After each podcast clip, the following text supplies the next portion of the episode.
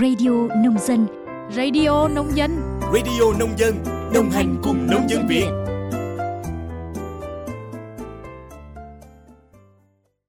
Biên tập viên Minh Quân và Minh Yến xin kính chào quý vị và các bạn thính giả của Radio Nông Dân. Quý vị và các bạn đang nghe bản tin nhịp sống nông thôn mới. Bản tin hôm nay, ngày 19 tháng 2 năm 2024 sẽ có nội dung về sự kiện của Hội Nông dân trên toàn quốc và tình hình hoạt động sản xuất của ngành nông nghiệp.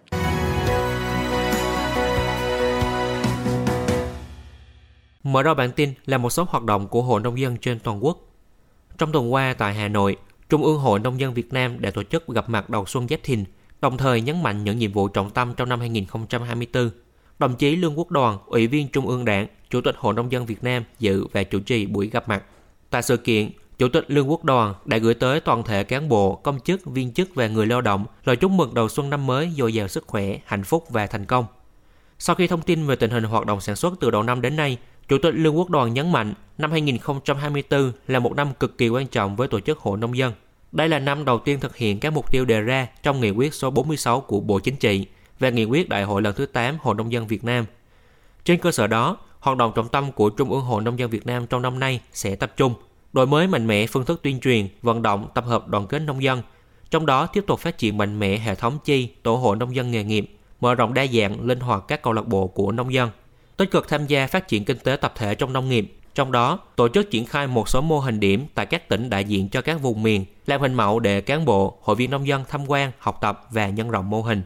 Nâng cao trình độ, kỹ năng cho nông dân và cán bộ hội các cấp, tập trung vào các nông dân xuất sắc, nông dân sản xuất, kinh doanh giỏi để có đủ năng lực trở thành giám đốc hợp tác xã, doanh nghiệp nhỏ, là hạt nhân, nòng cốt thúc đẩy quá trình tri thức hóa nông dân xây dựng bộ chỉ số đánh giá về tổ chức cho hội viên nông dân tham gia đánh giá chất lượng dịch vụ, vật tư đầu vào trong sản xuất nông nghiệp. Trước hết là thí điểm tổ chức cho nông dân xuất sắc, nông dân sản xuất, kinh doanh giỏi tham gia đánh giá. Phổ biến, mở rộng ứng dụng app nông dân Việt Nam để lắng nghe ý kiến, phản ánh, kiến nghị, tâm tư, nguyện vọng của hội viên nông dân trong quá trình thực hiện các chủ trương, chính sách về nông nghiệp, nông dân, nông thôn.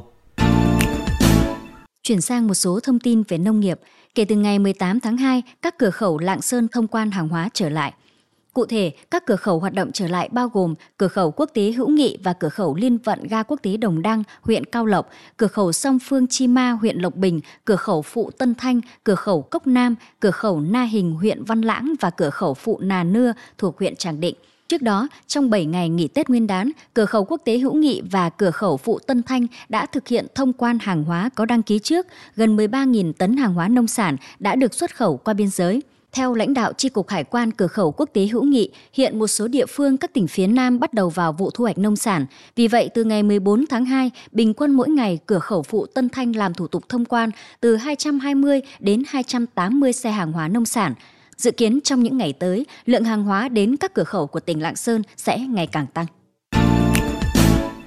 Cũng liên quan tới hoạt động xuất nhập khẩu, theo số liệu Tổng cục Hải quan Trung Quốc vừa công bố, Việt Nam hiện có 876 mẻ vùng trồng và mẻ số cơ sở đóng gói sầu riêng đủ điều kiện xuất khẩu vào quốc gia tỷ dân.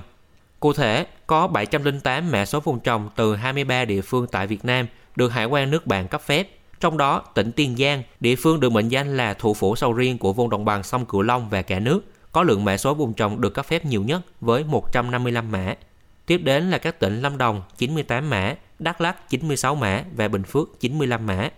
Về cơ sở đóng gói, hiện có 22 địa phương có mã số cơ sở đóng gói sầu riêng đủ điều kiện được phép xuất khẩu chính ngạch vào Trung Quốc. Trong đó, Tiền Giang tiếp tục là địa phương có số lượng mã số cơ sở đóng gói nhiều nhất với 67 mã số. Bên cạnh trái sầu riêng, xuất khẩu quả nhãn của Việt Nam cũng có một năm tăng trưởng ngoạn mục. Theo dữ liệu Tổng cục Hải quan Việt Nam, xuất khẩu nhãn của nước ta đạt 14 triệu tấn, là mặt hàng nông sản có mức tăng trưởng xuất khẩu lớn thứ hai trong năm 2023, chỉ sau sầu riêng. Trong đó, Trung Quốc, Úc, Thái Lan và Nhật Bản là những thị trường chuộng trái nhãn Việt nhất. Hiện nay, nhãn nằm trong top 5 cây ăn quả có diện tích lớn nhất cả nước với hơn 80.000 ha và sản lượng khoảng 600.000 tấn mỗi năm. Thủ tướng Chính phủ vừa ban hành quyết định số 76 QĐ-TTG phê duyệt chương trình quốc gia bảo vệ và phát triển nguồn lợi thủy sản đến năm 2030. Mục tiêu cụ thể đến năm 2030 của chương trình là hoàn thành kế hoạch điều tra, đánh giá đa dạng sinh học, nguồn lợi thủy sản và môi trường sống của các loài thủy sản ở biển Việt Nam, bao gồm cả vùng biển nước sâu, các bãi cạn, gò đồi ngầm, 100% hồ tự nhiên, hồ chứa lớn và hệ thống sông chính được điều tra, đánh giá nguồn lợi và môi trường sống của loài thủy sản. 100% các khu bảo tồn biển, khu vực cư trú nhân tạo cho loài thủy sản ở biển. 100% các tỉnh thành phố tổ chức hoạt động thả tái tạo nguồn lợi thủy sản vào vùng nước tự nhiên hàng năm. 60% địa phương thực hiện đồng quản lý trong bảo vệ nguồn lợi thủy sản gắn với xây dựng nông thôn mới, phát triển du lịch sinh thái. Trên cơ sở đó, các giải pháp chính về hoàn thiện cơ chế, chính sách cần thực hiện bao gồm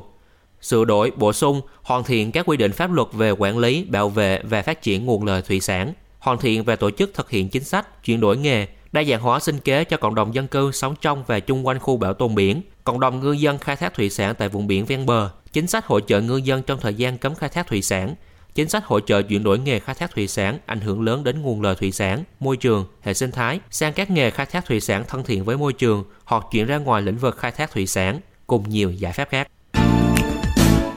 Cũng liên quan đến hoạt động của ngành thủy sản, mới đây Văn phòng Chính phủ vừa phát đi kết luận của Phó Thủ tướng Chính phủ Trần Lưu Quang tại cuộc họp lần thứ 9 của Ban chỉ đạo quốc gia về phòng chống khai thác hải sản bất hợp pháp, không báo cáo và không theo quy định, gọi tắt là chống khai thác IUU. Phó Thủ tướng Trần Lưu Quang nhấn mạnh, đợt thanh tra lần thứ 5 của Ủy ban châu Âu vào tháng 4 năm nay là thời điểm quyết định để gỡ cảnh báo thẻ vàng. Phó Thủ tướng yêu cầu các ban, bộ, ngành, Ủy ban Nhân dân các tỉnh, thành phố trực thuộc Trung ương ven biển tập trung cao điểm huy động các nguồn lực triển khai đồng bộ các nhiệm vụ, giải pháp chống khai thác IUU theo đúng chỉ đạo của Thường trực Ban Bí thư, của Chính phủ, Thủ tướng Chính phủ và các văn bản khác có liên quan tập trung thực hiện các giải pháp hiệu quả, quyết tâm thực hiện mục tiêu từ nay đến tháng 4 năm 2024 không còn tình trạng tàu cá Việt Nam đi khai thác hải sản trái phép ở các vùng biển nước ngoài, đồng loạt kiểm tra, đưa ra xét xử các trường hợp vi phạm pháp luật liên quan đến môi giới, móc nối đưa tàu cá ngư dân đi khai thác bất hợp pháp ở vùng biển nước ngoài, tương tự như trường hợp đã xét xử tại tỉnh Kiên Giang để gian đe tuyên truyền. Phó Thủ tướng giao các Bộ Nông nghiệp và Phát triển Nông thôn, Bộ Công an, Bộ Quốc phòng, Ủy ban Nhân dân các tỉnh, thành phố ven biển thực hiện các nhiệm vụ đã giao trong kết luận, báo cáo kết quả thực hiện về Bộ Nông nghiệp và Phát triển Nông thôn để tổng hợp báo cáo Thủ tướng Chính phủ, trưởng Ban chỉ đạo quốc gia về IUU kết quả thực hiện trước ngày 31 tháng 3 năm 2024. Sau đây là một số thông tin dự báo xu thế thời tiết trên đất liền trong những ngày tới. Theo Trung tâm Dự báo Khí tượng Thủy văn Quốc gia, từ đêm ngày 18 tháng 2 đến ngày 26 tháng 2, tại khu vực Bắc Bộ có mưa vài nơi, sáng sớm có sương mù và sương mù nhẹ rải rác, trưa chiều trời nắng. Riêng phía Tây Bắc Bộ từ ngày 19 đến ngày 22 tháng 2 có nơi có nắng nóng. Khoảng đêm ngày 22 đến ngày 24 tháng 2 khả năng có mưa, mưa rào rải rác. Từ khoảng đêm ngày 22 tháng 2 đến ngày 23 tháng 2 khả năng trời chuyển rét. Các tỉnh từ Thanh Hóa đến Thừa Thiên Huế có mưa vài nơi, sáng sớm có sương mù và sương mù nhẹ rải rác, trưa chiều trời nắng, Riêng khu vực phía Tây của Bắc Trung Bộ từ ngày 19 đến ngày 22 tháng 2 có nơi nắng nóng. Từ khoảng ngày 23 tháng 2 có mưa, mưa rào rải rác và có nơi có dông. Còn tại các khu vực khác, đêm có mưa rào vài nơi, ngày nắng. Riêng miền Đông Nam Bộ có nắng nóng, có nơi nắng nóng gay gắt.